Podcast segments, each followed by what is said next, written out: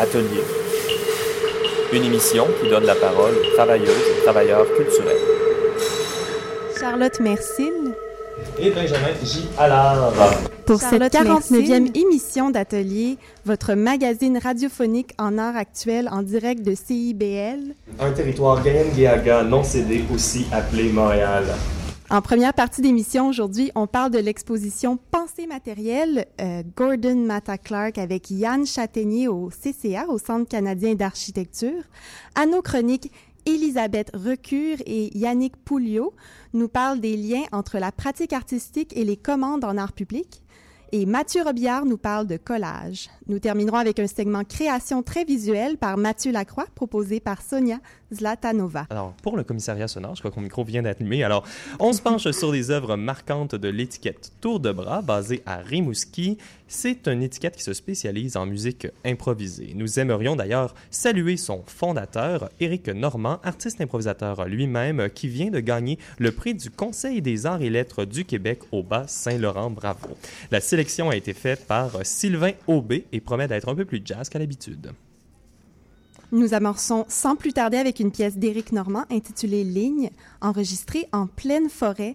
Elle rend hommage au roman de Jacques Ferron, Gaspé m'attend pas, et plus particulièrement à une créature mythique qui s'y retrouve, Satan m'attend pas, ou le braillard de la Madeleine une hallucination découlant d'un phénomène purement acoustique. Donc, dans la montagne, le bruissement des arbres prend la forme d'une créature mythique, personnage mi-vaudou, mi-nordique, cousin du baron samedi, terré dans les montagnes froides de la Gaspésie imaginaire.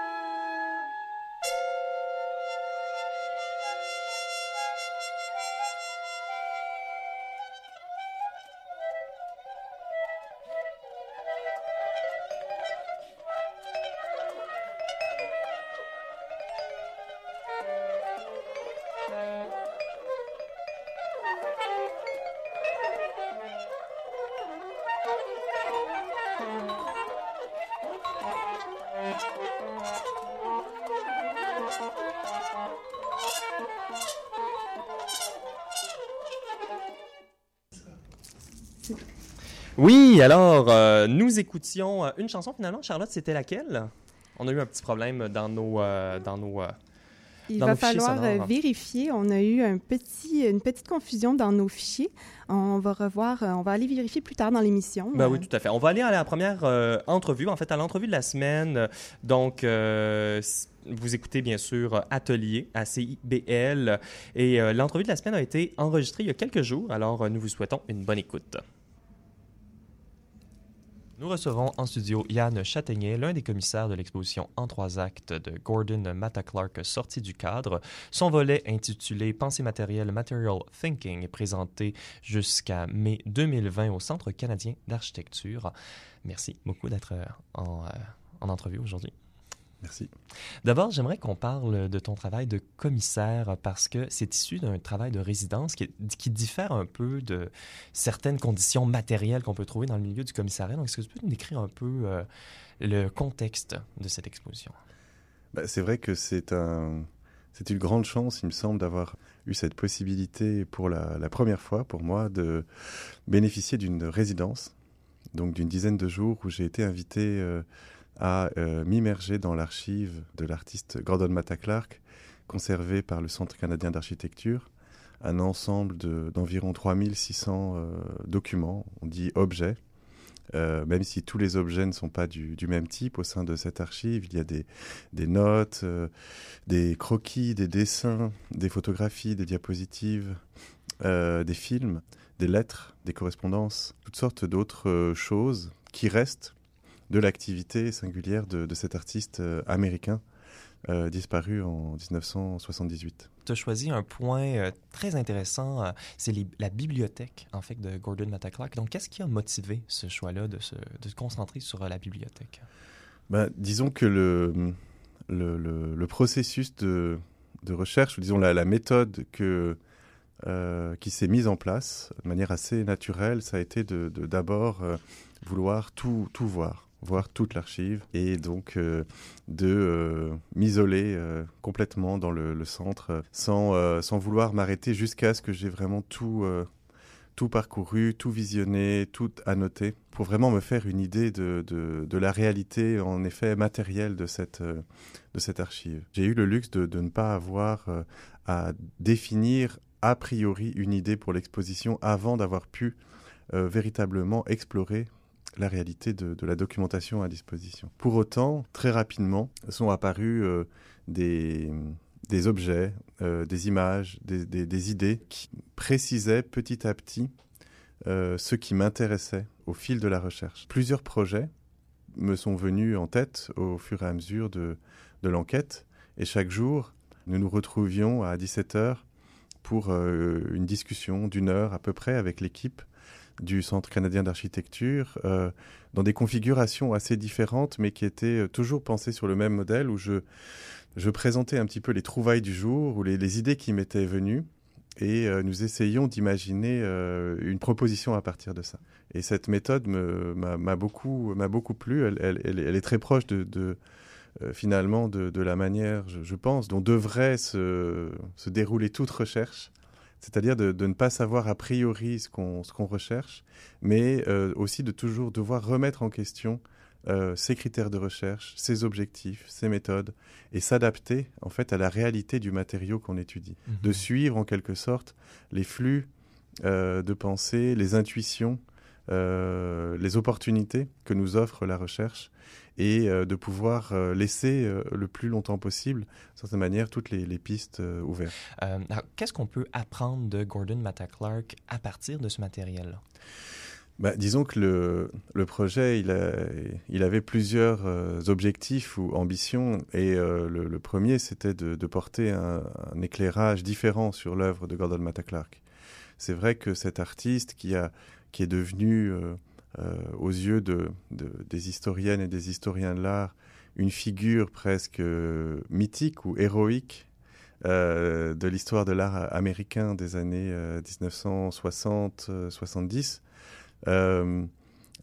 a marqué sa période par une, on va dire, une production incandescente d'une dizaine d'années à peine, au sein de, laquelle, de cette décennie, il a inventé des gestes euh, qui, euh, euh, en quelque sorte, s'adressaient directement à la question de l'architecture, de la monumentalité de l'architecture, de la pérennité de la construction, du pouvoir de l'architecte ou de l'ingénieur vis-à-vis de la position de l'artiste qu'il était, mhm. en découpant directement des bâtiments entiers, en perçant les murs d'immeubles en, démontant, euh, en déconstruisant euh, des, euh, des bâtiments.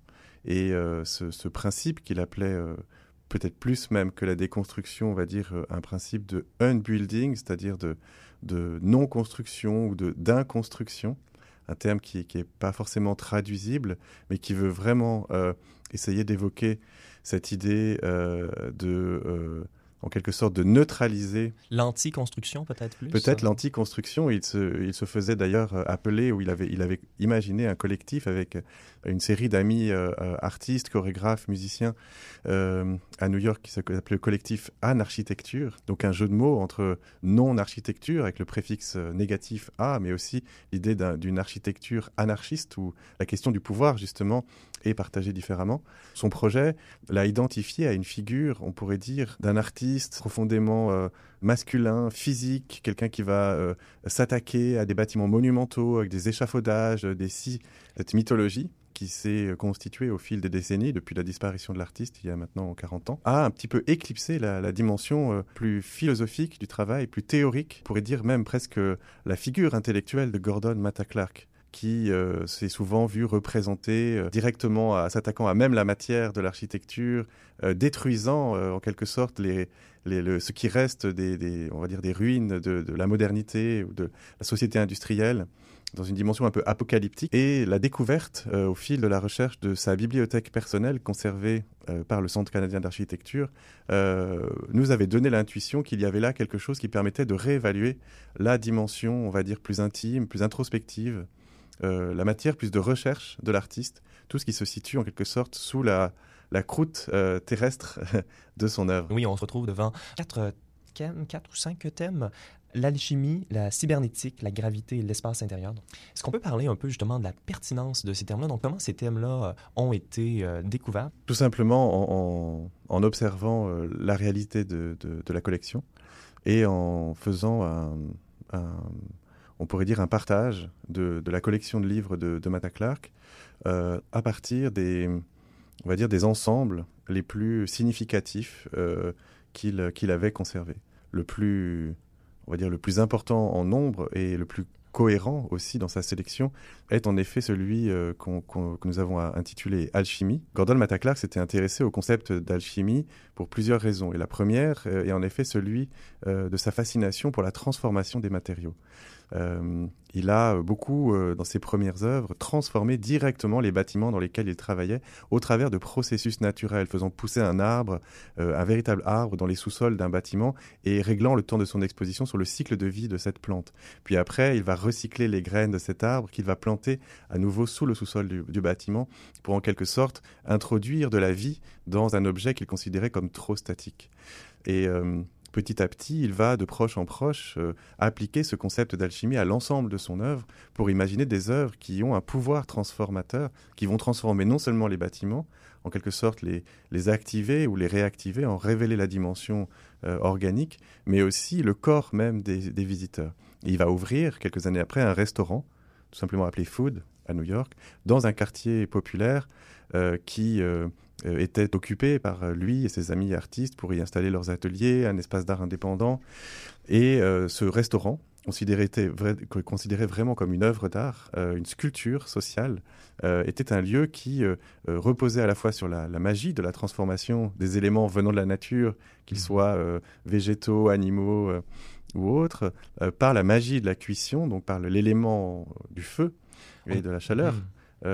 en, en nourriture puis après, une œuvre que nous allons ingérer, que le spectateur va, va, va incorporer à, sa, à, son corps et qui va nécessairement le transformer lui-même au travers euh, de ce qui deviendra pour lui la définition finalement euh, majeure de son, de son travail, ce qu'il considérait comme étant une œuvre d'art, qui était tout simplement pour lui une préparation composée d'ingrédients, les objets, les personnes, la situation, le temps, l'espace, euh, la lumière, un, moment de partage, un rituel inventé ou réinventé de partage collectif. Oui, on a notamment euh, à l'exposition un souvenir de ce restaurant, une photographie frite. Absolument, c'est une, euh, une des premières œuvres de l'artiste et c'est comme ça qu'il va euh, en quelque sorte arriver sur la scène de l'art new-yorkaise après son, son diplôme en, en 69 à l'université d'architecture. Pour la première exposition collective à laquelle il est invité, il va installer dans l'espace d'exposition un poêle et il va faire frire dans une poêle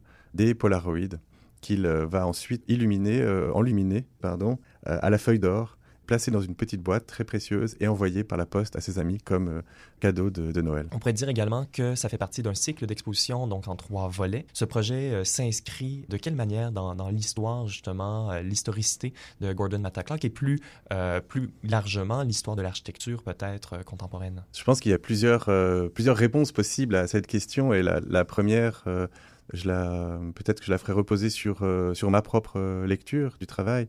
Euh, j'ai l'impression qu'à travers les quatre thèmes que, que nous avons abordés pour l'exposition, ou les quatre constellations, comme on les a, comme on les a appelées, la question de, de l'alchimie et, et, de la, on va dire, de l'organique, la question de la cybernétique et la notion de réseau, le on va dire, la question de la gravité et du corps, euh, de la relation du corps et de l'espace. Euh, et puis le, quatrième, euh, quatrième constellation que nous avions appelé espaces intérieurs, et on pourrait dire l'exploration de l'inconnu, du fort, intérieur,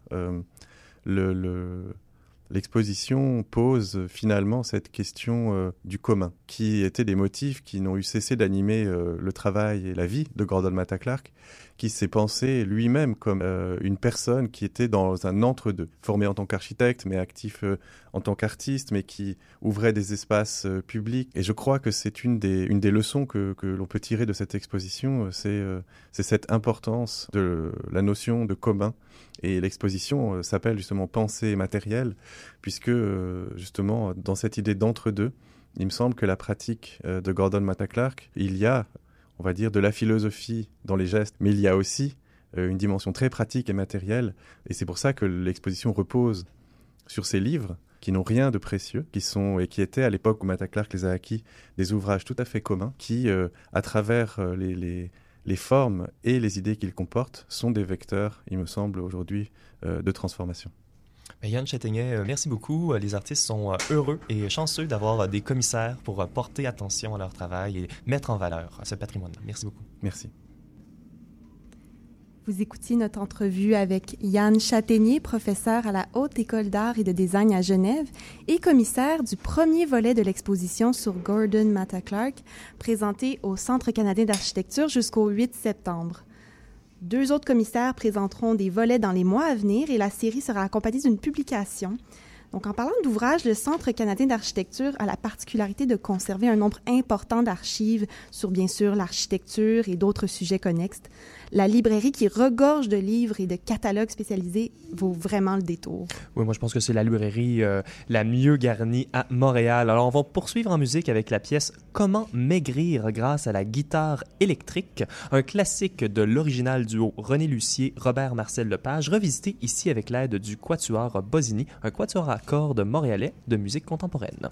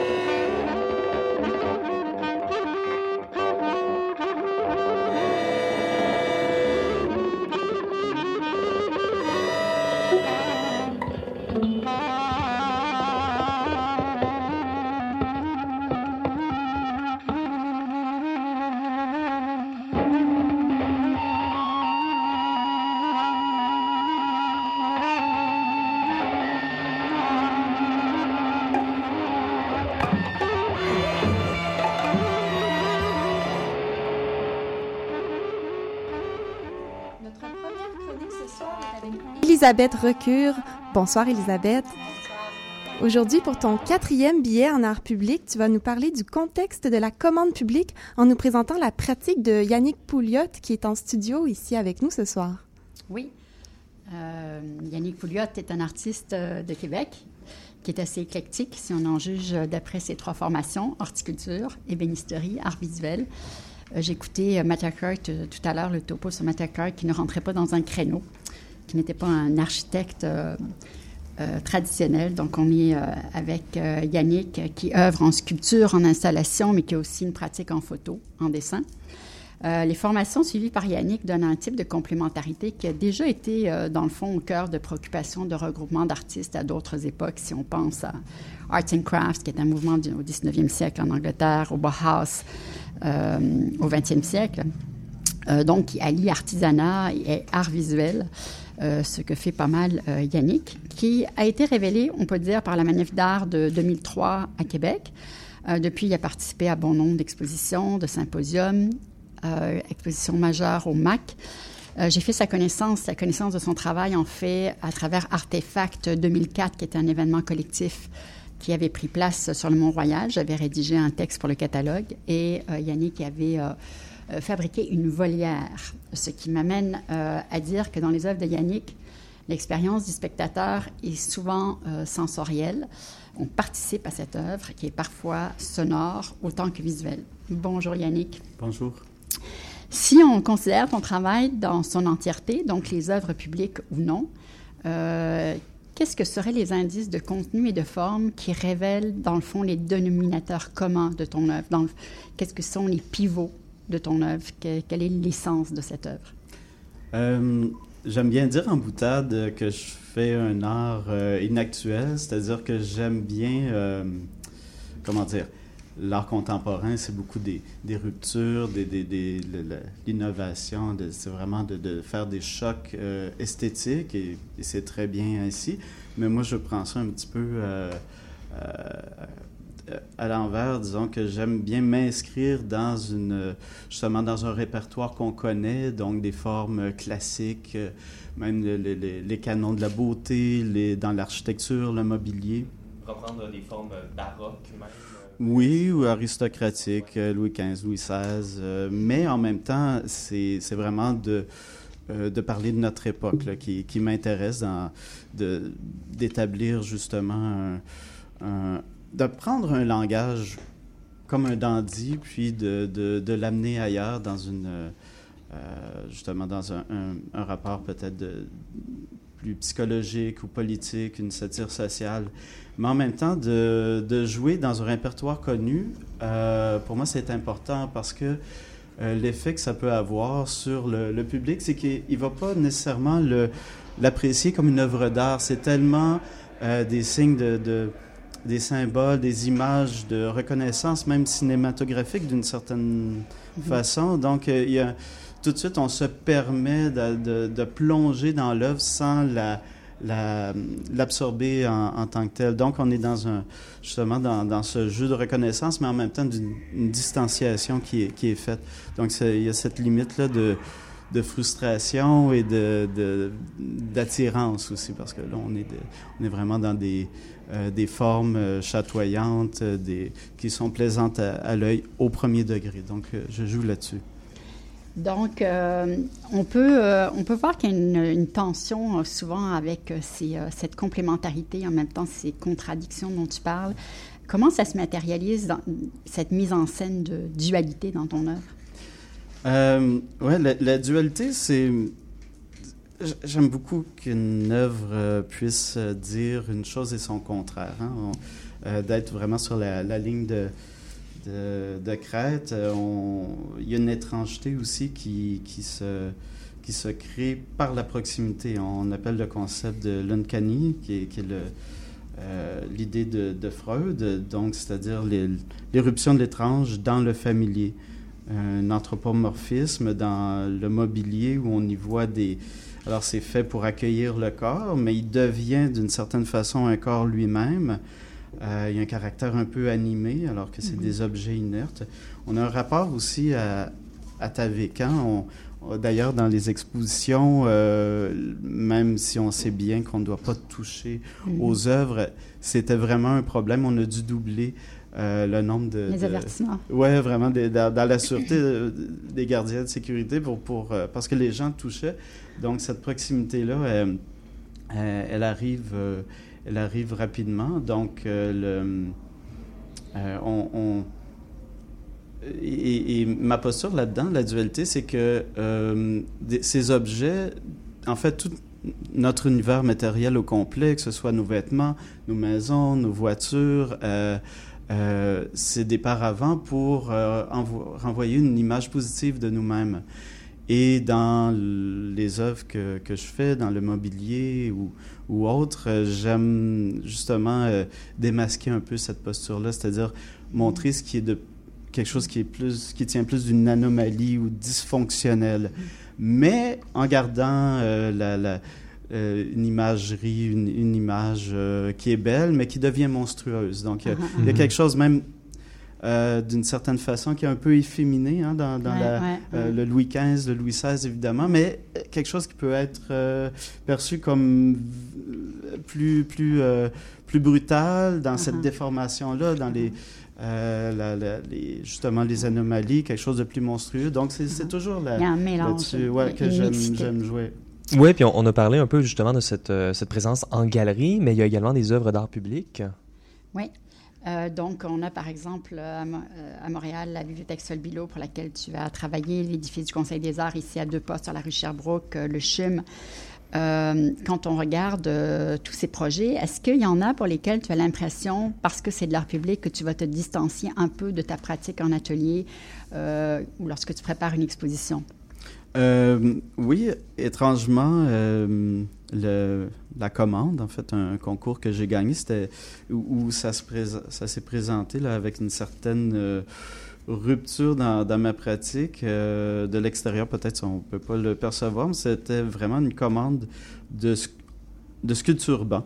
Donc, mhm. c'était vraiment, on a assumé le fait que c'est un objet euh, usuel et pour une première fois, ben, ça, ça s'est passé. Là, on n'a pas pu me reprocher que mes, on ne pouvait pas s'asseoir sur les, les sièges. Donc, je suis vraiment euh, euh y aller d'une autre posture, de réfléchir à, à, à l'esthétique. Et puis là, j'ai pris les, choses euh, euh, de l'autre côté du spectre, c'est-à-dire que plutôt que de jouer avec un vocabulaire ancien pour l'amener dans un, euh, un discours plus, plus contemporain, j'ai utilisé un, design plus contemporain, mais en, regardant un peu vers le, le langage ancien. Ça, c'est un, uh-huh. et, ça se rencontre finalement. Donc, donc en, en, parlant des concours d'art public, euh, c'est certain qu'il y a des contraintes. Tous les artistes vont nous dire qu'il y a des contraintes dans la limite de, temps, dans la fabrication, les coûts qui sont fluctuants, la mise en espace de l'œuvre. Mais euh, si on regarde les bons côtés, euh, qu'est-ce que ça serait les principaux atouts dans l'octroi d'une commande publique? Est-ce qu'il y a une renommée, une visibilité, une accessibilité aux autres expositions que tu peux faire? Ben, c'est sûr qu'un artiste veut, parler a quelque chose à dire, je crois. Hein. Donc euh, là, on est dans une visibilité maximale et, euh, mon Dieu, euh, pour du, du, du, long terme, on, on, espère. Donc... c'est un contexte fantastique, là, que tout le monde ah peut voir l'œuvre. Ah oui, oui. Et, et, et l'absorber, et, et c'est surtout, c'est que on, on est toujours pris un peu dans ce ce dilemme-là, à qui on veut parler. Et c'est sûr que les gens qui arrivent au, au, musée, dans les galeries, sont déjà sensibilisés. Et puis là, de, de faire un, un, choc comme ça, symbolique, une intrusion, un attentat, euh, ben, ça révèle aussi une... On ne va pas nécessairement devenir tous des artistes, mais il y a, y a, une petite euh, disruption qui se passe, une disruption symbolique, et, je pense que ça peut éveiller euh, peut-être des, des, des, vocations, mais au moins un mmh. regard ou ben oui, quelque chose, on se le souhaite. Là. Est-ce que, donc, est-ce que c'est une perspective d'éducation d'une certaine manière? Ben oui, je, pense que cette idée-là est, même en amont de, de la politique d'art public au Québec, qui est très, euh, qui est assez exemplaire, hein, qui est copiée par plusieurs pays et même des États aux États-Unis, des villes qui, mm-hmm. qui reproduisent un petit peu le, schéma, les procédures. Et imaginez, euh, euh, dans une école. Donc, les enfants vont voir à tous les jours euh, une œuvre et, c'est là l'importance d'amener des œuvres qui sont complexes, polysémiques, poétiques, parce que si on voit une chose qui est... si on, disons qu'un comité choisit une œuvre plutôt évidente, ben, elle va rester, on va voir la même chose pendant un an et peut-être plus. Alors qu'il faut, faut, vraiment avoir une audace pour, pour justement uh-huh. donner une... Donc, toi, tu, es bien entendu un artiste, mais tu as été un spécialiste sur beaucoup de jurys euh, d'art public. Sur les jurys des commandes publiques, est-ce qu'il y a des acteurs qui sont plus influents que d'autres? Je me pose la question. Est-ce que le spécialiste en art visuel, l'architecte ou le représentant euh, des usagers de l'espace euh, serait plus important? D'après ton expérience? Dans, oui, en théorie, tout le monde a le même droit de vote, mais il y a, bon, il peut y avoir des, des, des, petits jeux de pouvoir. Euh, c'est sûr que le propriétaire, c'est lui qui donne le contrat, l'architecte, donc, euh, donc il, faut, euh, il faut vraiment manœuvrer là-dedans, être très diplomate et, vraiment penser au public, aux gens qui vont le voir, se soustraire de ses goûts personnels et vraiment amener mm-hmm. ses... Donc, c'est une question de, dynamique, il faut, faut user de... De, diplomatie. Hein. de psychologie aussi. Mhm. Ah, merci Yannick euh, de partager euh, ton expertise en tant qu'artiste, en tant que membre de jury qui euh, choisit, donc qui peut répondre à une commande d'art public. Dans quel contexte le public va faire connaissance avec tes nouvelles œuvres? Est-ce qu'il y a une future exposition qui s'en vient? Euh, oui, euh, donc euh, au centre euh, Koffler à Toronto, j'ai une expo ainsi que je vais participer aussi à la foire. Et en avril prochain, je vais faire partie de, je vais participer au salon de design de Milan. Alors, euh, C'est mal. il y a pire, il y a pire. Elisabeth beaucoup. et son invité Yannick Pouliot, merci d'avoir été des nôtres. À venir à l'émission, la chronique de Mathieu Robillard et la prestation de Mathieu Lacroix avec Sonia Zlatanova. Merci. 45 Pepino, c'est un départ. L'autobus de rock'n'roll part maintenant. « 45 Pepino, c'est deux heures bien passées dans le monde du rock'n'roll, d'hier et d'aujourd'hui, local et international. On fait bien des détours, mais on finit par se rendre tous les mercredis de 21h à 23h sur les ondes de CIBL. Juste une chose, manquez pas votre autobus.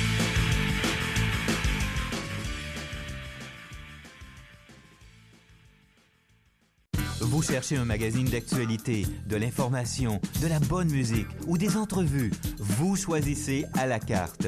Toutes nos émissions sont disponibles en balado-diffusion. CIBL1015.com, la radio citoyenne de Montréal.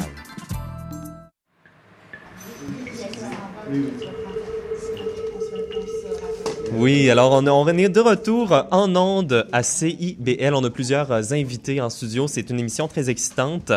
Euh, donc, vous écoutez Atelier, votre dose radiophonique d'art actuel. Vous pouvez nous trouver sur euh, votre, application de balado-diffusion préférée ou encore en ligne au radioatelier.ca. Un peu plus tard à l'émission, on va recevoir Mathieu Lacroix, mais avant tout, c'est notre deuxième chronique. Dans chaque village, on connaît le facteur. C'est un personnage qu'on porte dans son cœur. Recevoir une lettre, vous mettez en émoi. Chacun se dit peut-être, il y en a une pour moi. Voilà pourquoi, quoi, quoi, quoi, quoi. Hey. Tiens, quoi, quoi, quoi, Et quoi, non, ce n'est pas bonjour. le facteur qui est avec nous, mais bien notre chroniqueur Mathieu Robillard. Bonjour Mathieu. Eh, bonjour Charlotte. Euh, bonjour à vous, fidèles auditeurs, et quel plaisir d'être ici dans le studio de CBL comme chroniqueur en art imprimé. Moi, Mathieu, off, un simple technicien en loisirs de formation qui voue un culte aux fanzines et qui parfois en confectionne à l'occasion. Si je suis ici aujourd'hui, 1er juillet, Charlotte, à, la fête du Canada, hein, c'est pour vous fédérer. Non pas à notre glorieux pays, mais plutôt à ce qui me fait vibrer, l'art imprimé. Mhm. Et à quoi peut-on s'attendre dans tes chroniques, Mathieu? Tu te rappelles, il y a deux semaines, Charlotte, tu me demandais au spécial anniversaire euh, à qui on voudrait s'adresser comme public? Et pour moi, la réponse, elle était évidente. Hein? Je veux un rendez-vous doux et passionné avec les auditeurs. Ce rendez-vous doux aura une thématique. Oui, je suis chroniqueur en art imprimé, mais je vais surtout vous parler d'un art qui se prête bien aux vacances, soit celui de l'art postal. En effet, au courant du mois de juillet, euh, je vais aller voir les expositions. Je vais aller à la rencontre d'artistes et vous en parler avec adulation. Et euh, je me suis prêté aussi au jeu de l'art postal et j'ai envoyé quatre cartes postales à quatre artistes qui ont une pratique en art postal. Et j'ai bien hâte de savoir si les artistes vont me répondre. Oui, moi aussi, j'ai hâte euh, de voir. euh, mais euh, j'espère que tu n'as pas attendu justement ces réponses-là. Est-ce que tu as eu la chance de rencontrer des artistes en art imprimé qui ont un intérêt pour l'art postal? Oui, ah, écoute, Benjamin, tu sais, hein, je suis incapable de te décevoir et effectivement, sais, oui. ah, la semaine dernière, je recevais Virginie Maltais, une collagiste émergente et créatrice de Québec Collage, une organisation qui a pour mission de faire connaître les collagistes québécois et qui prépare une exposition où il y aura une section dédiée à l'art postal. Laisse-moi, Benjamin, la chance de faire le portrait de Virginie Maltais que je recevais en entrevue dans nos studios la semaine passée. Le parcours artistique de Virginie commence très tôt. Toute petite, l'attrait pour le collage était bien ancré. hein. Sa famille, passionnée d'art, avait déjà préparé le terreau fertile où Virginie allait émerger comme artiste. Pour Virginie, le collage, hein, ça permet une grande liberté. Comme elle le dit, le collage l'a choisi, mais elle aime le côté instinctif et la réappropriation de l'image qui lui permet de redonner un autre sens au dessin et aux photos. Pourtant, euh, si on se fie à son parcours académique, euh, étudier en relations publiques et en cinéma, hein, ce n'était peut-être pas le chemin euh, choisi pour être collagiste. Hein, ce n'était pas une certitude pour cette femme qui, nous découvrirons, était un leader dans son domaine. Mais Avant de se positionner comme collagiste, Virginie, elle a fait un détour en peinture abstraite qu'elle mixera plus tard avec euh, la technique du collage pour finalement consacrer sa pratique exclusivement au collage. Elle me confia euh, qu'elle ne peut plus s'arrêter de créer. Et pour moi, cette confidence euh, me pousse à l'évidence. Hein. C'est une artiste pure et dure. Pour Virginie, l'art a toujours été un essentiel. Hein. On se rappelle de sa maman graphiste qui visitait les foires de papier et lui permettait de fouiller à loisir dans des piles d'images et de papiers divers. Hein. Papier qui, entretiendra la flamme intérieure de Virginie pour le collage. Mhm. oui, c'est sûr que ça l'aide toujours quand la famille est intéressée par, euh, par l'art, ça l'aide à développer notre univers, mais est-ce que, selon Virginie, l'art, c'est pour tout le monde? Ben, je, vous laisse écouter un extrait de l'entrevue qui apportera une réponse certaine. Et effectivement, l'art, c'est pour tout le monde. Avoir une pratique artistique, c'est bon pour en, en soi. Euh, euh, ça permet de communiquer autrement, euh, de, de, véhiculer les sentiments qu'on a à l'intérieur, à les exprimer à travers l'art. Ah, on voit donc que pour Virginie, la place que prend l'art dans nos vies, c'est une question de valeur. Hein, souvent, euh, dans nos écoles, on pousse les jeunes à faire du sport, à faire de la musique. Le côté artiste visuel, c'est moins valorisé. Pourtant, euh, les bienfaits de l'art sont nombreux. Et Virginie nous explique clairement euh, que l'art peut guérir l'être humain. Écoutons l'extrait. L'art peut guérir parce que ça nous permet de faire une, une activité qui est concrète qui devient valorisante. Euh, pour avoir fait moi-même un trauma, je sais qu'on peut être très dans une bulle, puis arriver à, à, juste faire quelque chose, ça nous prend une énergie folle, euh, puis pouvoir se concentrer. Euh, mettre tout notre focus dans l'art nous fait oublier certaines choses ou en même temps on peut exprimer qu'est-ce qu'on n'est pas capable de communiquer aux autres puis qu'est-ce qu'on garde en dedans à travers ça.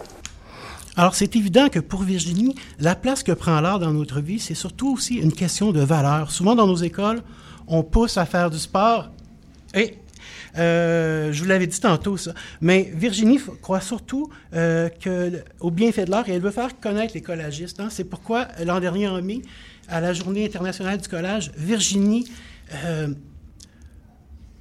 appelait euh, les collagistes variés. Est-ce qu'il y a d'autres raisons qui ont motivé la création de Québec Collage, Mathieu? Ah, mais oui, Charlotte. Euh, la nature a horreur du vide et dans un monde, euh, dans le monde des collagistes, euh, il y avait un manque au Québec. Des sociétés de collage, on en retrouve à Édimbourg, à Barcelone à Brooklyn, un peu partout à travers la planète, mais rien au Québec. Avec Québec Collage, Virginie, elle se donne le défi de faire connaître un artiste collagiste québécois chaque jour. En plus de la page officielle de Québec Collage, il y a aussi un groupe Facebook pour partager plus librement entre artistes les créations et diffusions des collages via Instagram. Et euh, dans un futur proche, ateliers de collage, ateliers de fanzine, expositions sont aussi euh, dans les plans afin d'officialiser la discipline au Québec. Mm -hmm. Et la première exposition est-elle pour bientôt? Ah, je ne peux rien te cacher, Charlotte. Le collage est une passion qui doit être partagée et c'est pourquoi il y aura la première exposition dans la semaine du 10 juillet. Euh, L'exposition Retail vous invite à faire la découverte de 10 collagistes québécois ainsi que la connaissance du travail de plusieurs artistes locaux et internationaux à travers une collection d'art postal noir et blanc exclusive. Et euh, Virginie nous en dit un peu plus sur l'organisation euh, de l'exposition comment l'expo est structurée, euh, c'est Québec Collage. Donc, la première mission de Québec Collage, c'est faire la promotion des artistes collagistes québécois. Donc, les dix artistes qui vont y être vont avoir un espace un peu plus grand. Euh, je peux les nommer. Il va y avoir François-Xavier Vigneault-Marcil. Il va y avoir euh, moi, Virginie. Linda, Linda Luttinger, Lucie Bosquin, Caro Dubois, Eric Brown, Jean Martin, qui dit Raven, -hmm. Jean-Marie Monsolet, Madame Gilles et Jérôme Bertrand. Donc, eux vont avoir leur espace et on va pouvoir découvrir leur travail qui est super varié. Puis, il y a un, un appel d'art postal pour faire le lien vers l'international, pour inviter les autres sociétés de collage à connaître Québec Collage, puis -hmm. aussi à avoir leur petit, apporter leur énergie dans, dans l'exposition et pouvoir permettre aux gens qui visitent l'expo de voir à quel point le collage, c'est pas nouveau, c'est euh, varié, puis c'est rassembleur, puis il euh, y en a partout qui, qui trippent à en faire. Alors, hein, il y en a partout. Hein. Euh, sa relation avec l'art postal, hein, elle est internationale et elle va lui faire une place à l'exposition Retail. Hein. C'est un moyen créatif, l'art postal, et simple pour faire connaître les nombreux collagistes partout à travers le monde. Elle me confia aussi que chez les collagistes, l'art postal est familier et ils adoptent euh, facilement cette pratique. L'art postal, pour Virginie, c'est une relation tangible, une, relation euh, rafraîchissante et romantique. Hein, c'est l'art qui voyage. Et quoi de mieux dans un monde trop virtuel que de toucher, de sentir, d'aimer? Pour la portion d'appel en art postal, la commissaire Virginie Maltais euh, invitait les collagistes au défi du noir et du blanc à l'atelier Marc Gosselin, un homme qui euh, est sensible aux collagistes. Laissons-la nous expliquer pourquoi. Gosselin aime ce qui est minimal, puis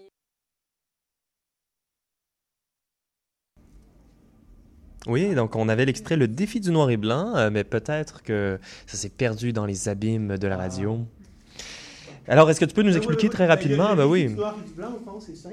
D'être capable euh, d'apprécier beaucoup, beaucoup, beaucoup de, de, d'artistes en art imprimé sur une grande surface, mais on en a beaucoup avec des petites cartes postales en noir et blanc pour éviter l'esprit de magasin de bonbons. Exactement. C'est une stratégie formelle que Virginie Maltais a employée. Et voilà. Et alors, euh, ben, c'est un beau défi, en fait, justement, ce défi du noir et du blanc, ce mhm. défi de la création euh, d'art postal. Est-ce qu'il, y, aura une suite au projet, Mathieu? Écoute, Virginie est ouverte aux suggestions et euh, ne cache pas qu'elle aimerait bien faire une deuxième exposition. elle souhaite, avec cette première exposition, développer l'intérêt des gens pour le collage et faire tomber les préjugés. Hein. Non, le collage, ce n'est pas du bricolage. Et euh, elle veut ouvrir les esprits sur cet art méconnu qui comporte son lot de secrets bien gardés. Et euh, en terminant, Virginie nous partage le secret du collage. Le vrai secret, c'est de partir avec zéro idée pas euh, la tête totalement vide, mais on a un bagage à l'intérieur de nous qui est là, puis qui va ressortir, qui est authentique. Donc, si on part, puis on suit notre, notre flux instinctif, et on, s'inspire de, on prend un magazine, on s'inspire de qu'est-ce qu'on trouve, euh, notre cerveau va finir par faire des liens. Des fois, je trouve une image, j'arrache une autre page, deux pages après, puis je me disais pourquoi je l'ai arraché celle-là, puis je vois le lien entre les deux images, de forme, de sens. C'est un jeu. Donc, partir avec zéro idée, puis se faire confiance. Ah, écoutez, en terminant, j'ai un dernier secret à vous confier. Euh, l'exposition en retail aura lieu du 10 au 14 juillet à l'atelier Marc Gosselin, situé au 3880 rue Sainte-Catherine-Est à Montréal. Le vernissage sera euh, Charlotte et Benjamin, je vous invite le 11 juillet de 17h à 23h et on vous y attend en grand nombre. Pour plus de détails, euh, mhm. allez sur la page Facebook de Québec Collage. Oui, tout à fait. Toutes les informations vont être sur le radioatelier.ca. Merci Mathieu. Fait plaisir, Benjamin. Pour ta première chronique. Merci Charlotte aussi de m'accueillir. Merci Mathieu. Alors on se retrouve après ce court interlude musical.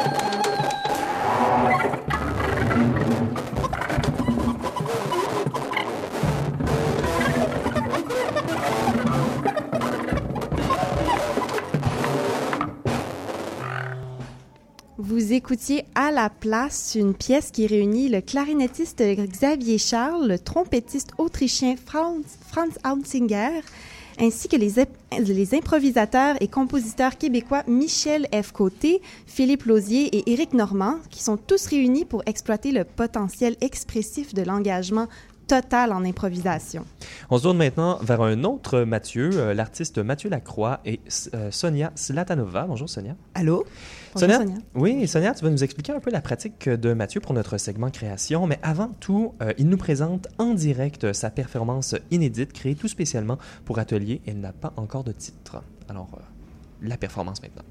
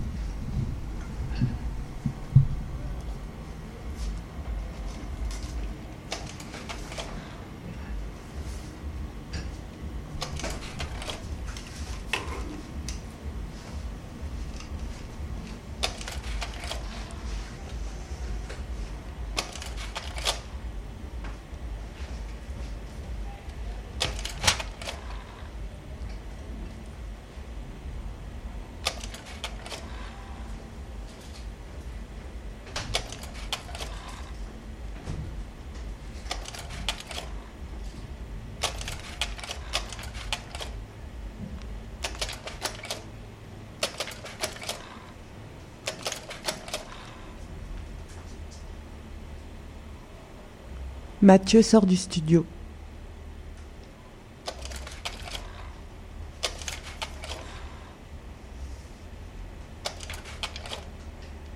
Mathieu se place en face de la vitrine sur le trottoir.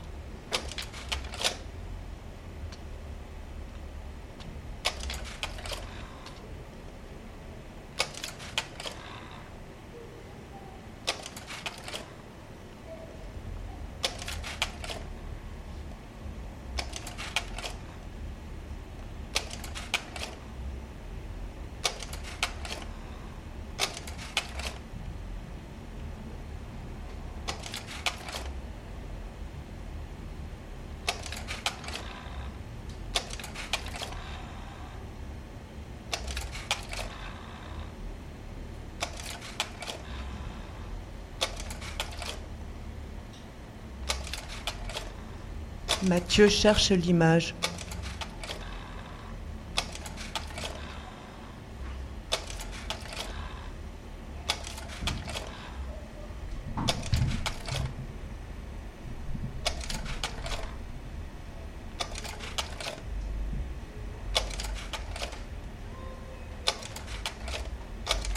Mathieu a collé son corps contre la vitrine.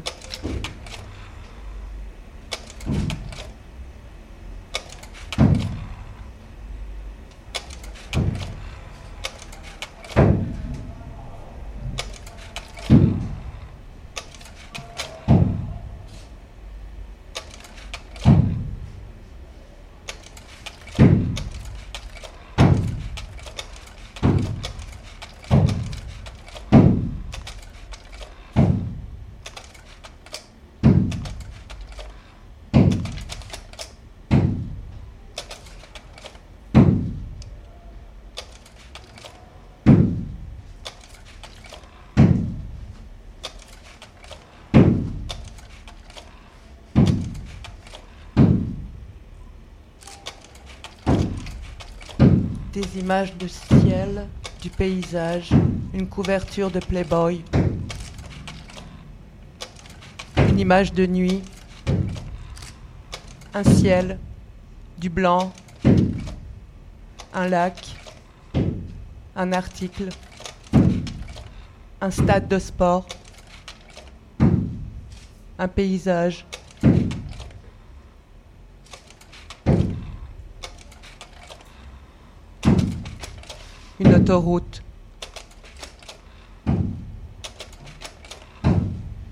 Le reflet d'un lac.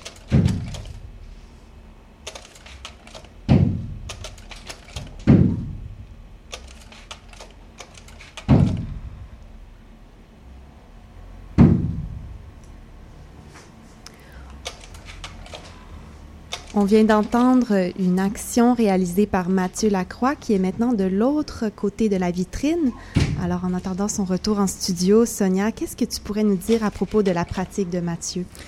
Alors euh, la pratique de Mathieu, on pourrait en faire une émission entière car Mathieu est un artiste euh, pluridisciplinaire très prolifique. Il vit et travaille à Montréal. Il a étudié en art visuel à l'UCAM. Depuis 2003, on a pu voir son travail dans des expositions collectives, dans des centres d'artistes et événements culturels au Québec. Récemment, il a présenté euh, une performance euh, à Toronto en 2018 dans le cadre du festival de performance 7-Eleven-D, ainsi qu'à Viva Art Action en 2017 ici à Montréal, dans le cadre même d'une résidence qui s'est faite conjointement avec le centre euh, Sagami, qui est aussi un centre d'art imprimé. On en parlait tantôt. Euh, donc, euh, le travail en fait de Mathieu s'oriente beaucoup autour de la récupération et la manipulation de matière bon marché. Bon, euh, la boîte de carton est au centre de sa pratique. Ça tombe bien, nous sommes le 1er juillet. Donc, il y aura beaucoup de, beaucoup de boîtes de carton à récupérer éventuellement ce soir. et donc, en fait, dans sa pratique multidisciplinaire, qui inclut donc des installations, des dessins, photos, performances. Euh, son esthétique est plutôt brute. Il utilise l'objet euh, dans son matériau pauvre. Et il met, euh, donc en fait, il met, il, met ça en avant, cette, cette espèce de, de, défiance de la conception de l'œuvre d'art, l'aspect sacré et précieux de l'œuvre d'art. et en fait, ce qui se passe beaucoup dans les installations de Mathieu, parce qu'en fait, ce sont carrément des univers qu'il crée, et ce sont des installations qui fonctionneraient en fait un peu comme des lieux à part entière. Donc euh, l'idée en fait de, de, de, créer un lieu, donc un environnement qui a son propre temps et son propre espace. Et ces interventions, on va dire plutôt euh, au niveau des performances, elles remettent beaucoup en question le lien complexe et on dira même tordu qui existe euh, très souvent, trop souvent, ou même merci pour les artistes, entre l'individu et son environnement, les habitudes de vie et l'identité.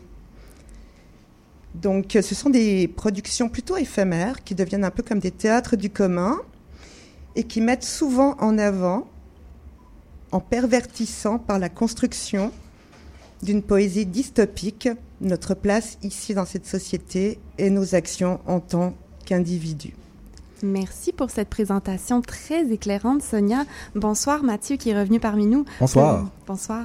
Peux-tu nous dire quelques mots sur cette création que tu as faite, qui est inédite pour Atelier, d'ailleurs? En fait, l'intervention que je viens d'exécuter se veut un peu l'extension d'un projet collaboratif que j'ai fait avec l'artiste Olivia McGill-Chris.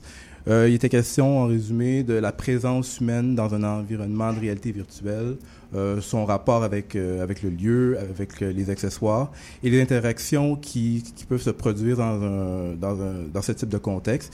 Puis, on questionnait aussi les conventions qui sont rattachées à la présentation de ce type de médium.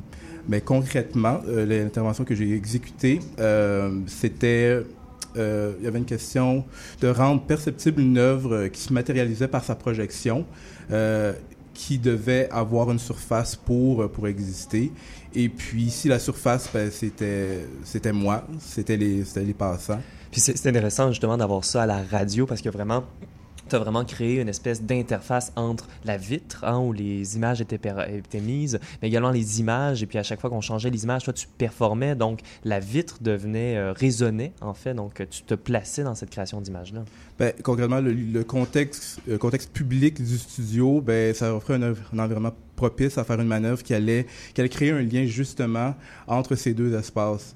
Puis aussi euh, le, mandat de, de, la vitrine, parce que c'est ce qui euh, nous fait euh, euh, nous fait pas face, mais euh, ce qui est juxtapose euh, CIBL, ben son mandat c'est d'agir en tant que courroie de diffusion pour pour tout élément culturel.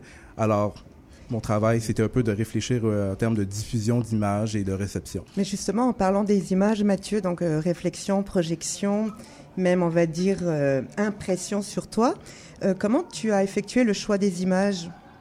Les images euh, qui ont été projetées proviennent de dons de... On doit aussi dire que ce sont donc des diapositives. Hein, nous avons projeté... C'était un projecteur diapo euh, qui était placé sur une installation. Et puis, les images qui étaient projetées, c'était des dons effectués par des citoyens euh, à Montréal. Puis, c'est vraiment des dons aléatoires. Puis, l'enchaînement était complètement improvisé. Mm-hmm. Oui, oui, tout à fait. Ben, merci beaucoup. En fait, c'est à peu près le temps que, que nous avons pour, pour ça. Et donc, c'est ce qui boucle la 49e émission d'Atelier, chers auditeurs et auditrices. Merci d'avoir été des nôtres. Et si vous voulez en apprendre davantage sur les artistes qui sont venus à l'émission aujourd'hui ou sur les sujets qu'on a traités, vous pouvez visiter notre site Internet à radioatelier.ca et nous sommes également sur presque toutes les plateformes de balado-diffusion ainsi que sur Facebook et Instagram. Vous pouvez nous suivre là aussi. Nous aimerions remercier Manon Giry à la réalisation et à la mise en onde, Pascal Tremblay à la coordination, Véronique Marangère aux communications ainsi que notre formidable équipe aux chroniques et à la recherche qui sont toujours présents à chaque lundi. Je m'appelle Charlotte Mercil. Et moi, Benjamin J. Allard et euh, j'ai euh, la chance de vous présenter la dernière pièce musicale qu'on va euh, faire jouer euh, ce soir. C'est une pièce interprétée par le Grill, le grand groupe régional d'improvisation libéré, un super collectif basé à Rimouski regroupant entre 10 et 22 improvisateurs euh, selon les œuvres. On écoute leur interprétation de Sharp Eyes Gods composée par John Butcher. Bonne écoute.